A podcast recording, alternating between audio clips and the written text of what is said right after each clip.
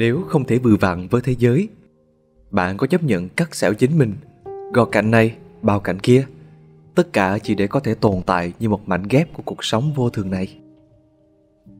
Bạn biết không, có lẽ câu trả lời sẽ đơn giản hơn nếu ta chỉ là người đứng bên ngoài, lặng thầm quan sát một ai đó đang vật lộn với sự khác biệt của chính họ.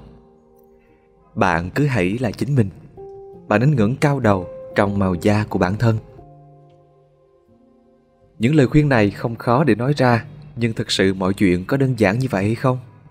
Có thật chỉ cần người ta ngừng đánh đập, ngưng chàng ép, ngưng miệt thị công khai là bốn chữ phân biệt chủng tộc sẽ biến mất. Câu trả lời cho những thắc mắc này có lẽ nên để những khán thính giả tự mình tìm kiếm thông qua bài viết của tác giả Đom Đóm Nhỏ tại Spyroom về cuốn tiểu thuyết đặc biệt Những điều nhỏ bé vĩ đại. Còn bây giờ thì mời các bạn cùng lắng nghe nội dung video nhé.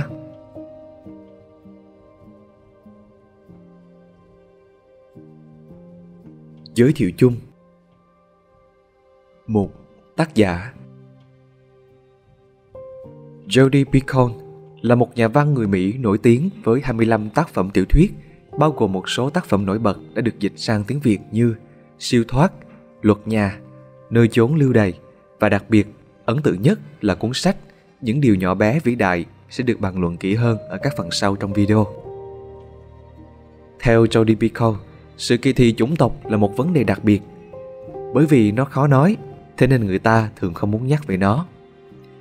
Bản thân sinh ra là một người da trắng, lại từng chứng kiến rất nhiều những câu chuyện đầy sự phẫn nộ và uất nghẹn của những người da màu. Bà đã trăn trở về những vấn đề này rất lâu. Để rồi cuối cùng, bà đã đi đến quyết định cho ra đời một cuốn sách, một cuốn tiểu thuyết về vấn đề chủng tộc. Bên cạnh những chiêm nghiệm đầy sâu sắc và thực tế điều mình thích thứ nhì ở nhà văn này chính là phong cách viết của bà. Nó lôi cuốn, nó sinh động và nó chân thực như thể chính bạn là người đang đứng đó và chứng kiến toàn bộ diễn biến câu chuyện. Đôi khi, nó làm mình quên mất mình đang đọc một cuốn sách chứ không phải đang xem một bộ phim. Hai, tác phẩm những điều nhỏ bé vĩ đại. Nếu không thể làm những điều vĩ đại tôi có thể làm những điều nhỏ bé theo một cách vĩ đại trích dẫn bởi martin luther king đây là câu trích dẫn nổi tiếng được lấy làm cảm hứng cho cái tên của tác phẩm Những điều nhỏ bé vĩ đại. Những nhân vật trong câu chuyện này chỉ là những người bình thường, sống một cuộc đời bình thường với những mong muốn vô cùng bình thường. Thế nhưng, khi đối mặt với những sóng gió ập đến, họ đã trở thành những người bình thường một cách vĩ đại. Những hành động nhỏ của họ một cách kiên cường và quyết liệt đã tạo nên những tác động lâu dài lên người khác. Cứ như thế, họ dần bẻ vỡ từng mảnh nhỏ trong cái sự kỳ thị chủng tộc đã được duy trì từ rất lâu kia, khiến người ta tin rằng họ sẵn sàng đứng dậy và giành lấy cái quyền quyết định cho cuộc đời của chính mình. Nếu bạn muốn chứng kiến cái sự bình thường vĩ đại đó, đừng bỏ qua câu chuyện của họ. Khái quát nội dung Đầu tiên, hãy nói về điểm đặc biệt cuốn tiểu thuyết này. Đây là một câu chuyện được kể dựa trên góc nhìn của ba nhân vật đại diện cho những cuộc đời và suy nghĩ khác nhau. Nữ y tá hộ sinh Ruth, nữ luật sư biện hộ Kennedy và người đàn ông theo chủ nghĩa thượng tôn da trắng Turk. Các chương sẽ được kể sang cả dưới góc nhìn của ba nhân vật này bằng chính chất giọng và suy nghĩ của họ. Điều này sẽ cho chúng ta cảm nhận rõ hơn những cảm xúc và trải nghiệm riêng của từng người. Những nỗi đau và uất ức, những mối hận và những sự mất mát, những hoài nghi và mông lung. Câu chuyện bắt đầu từ một biến cố xảy ra với Ruth, một nữ y tá hộ sinh đầy nhiệt thành và tinh thần trách nhiệm. Và một ngày giá rét, một sinh linh bé bỏng đã ra đi. Một đứa con, một đứa cháu và là một chòi non tí hon đã vội vã bỏ lại thế giới cùng những người yêu thương em rất nhiều. Sự ra đi của em đã để lại một cái lỗ trong lòng bố mẹ em và cái lỗ ấy ngay lập tức chất đầy nỗi thù hận một cặp vợ chồng thượng tôn da trắng vừa mất đi đứa con đầu lòng, muốn một ai đó phải chịu trách nhiệm cho cái chết của con mình. Và trùng hợp làm sao, nữ y tá từng chăm sóc cho đứa bé lại là nữ hộ sinh Ruth, một người da màu.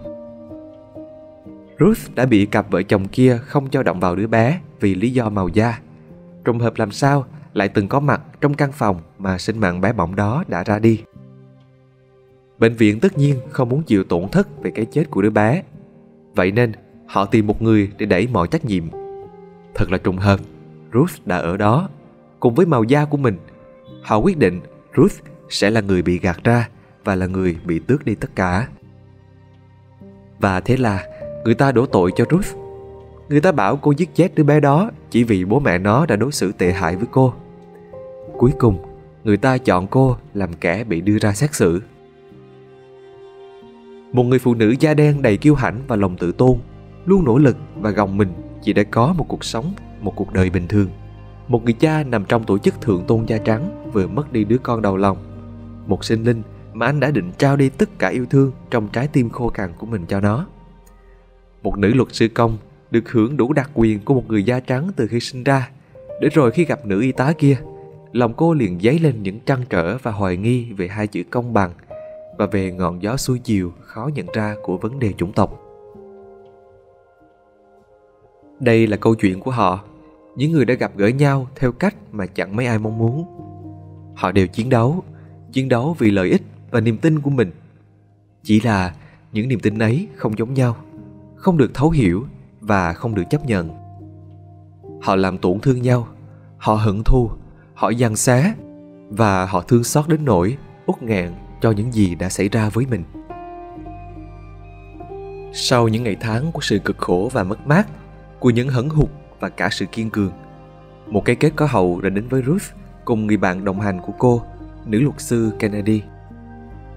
Về phần Turk, anh cũng đã tìm được nơi để bắt đầu lại cuộc đời mình một lần nữa theo một cách mà tất cả đều cảm thấy nhẹ nhõm. Tôi chỉ nói cho bạn một chút về cái kết, một cái kết nhân văn và dễ đoán. Nhưng tinh hoa thực sự không nằm ở việc những nhân vật cuối cùng sẽ ra sao.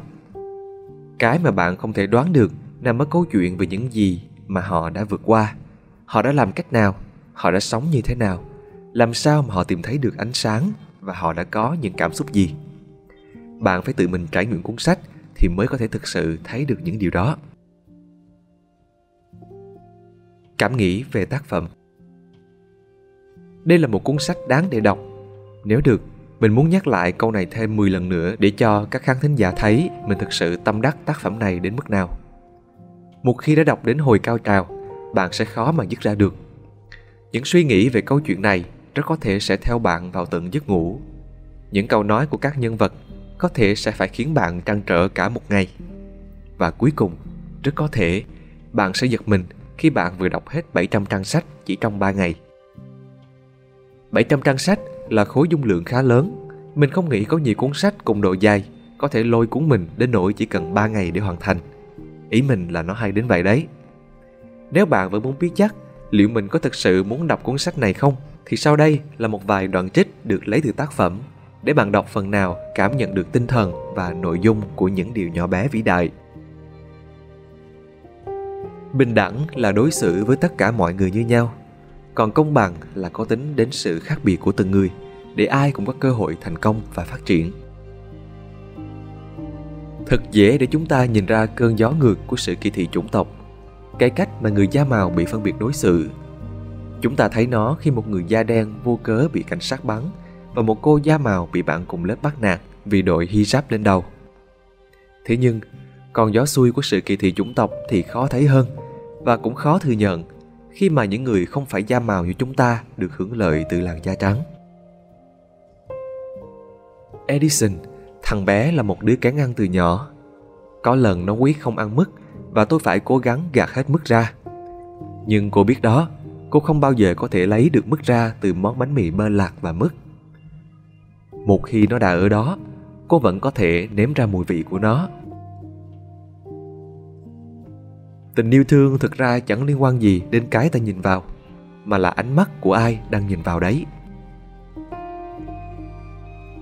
Tôi nghe tiếng nước chảy của đài phun nước đằng sau và nghĩ về nó. Cách nó bốc lên không trung như một màn sương. Đùa với việc làm một áng mây và trở lại với hình hài một cơn mưa ướt. Bạn sẽ gọi nó là rơi xuống hay trở về nhà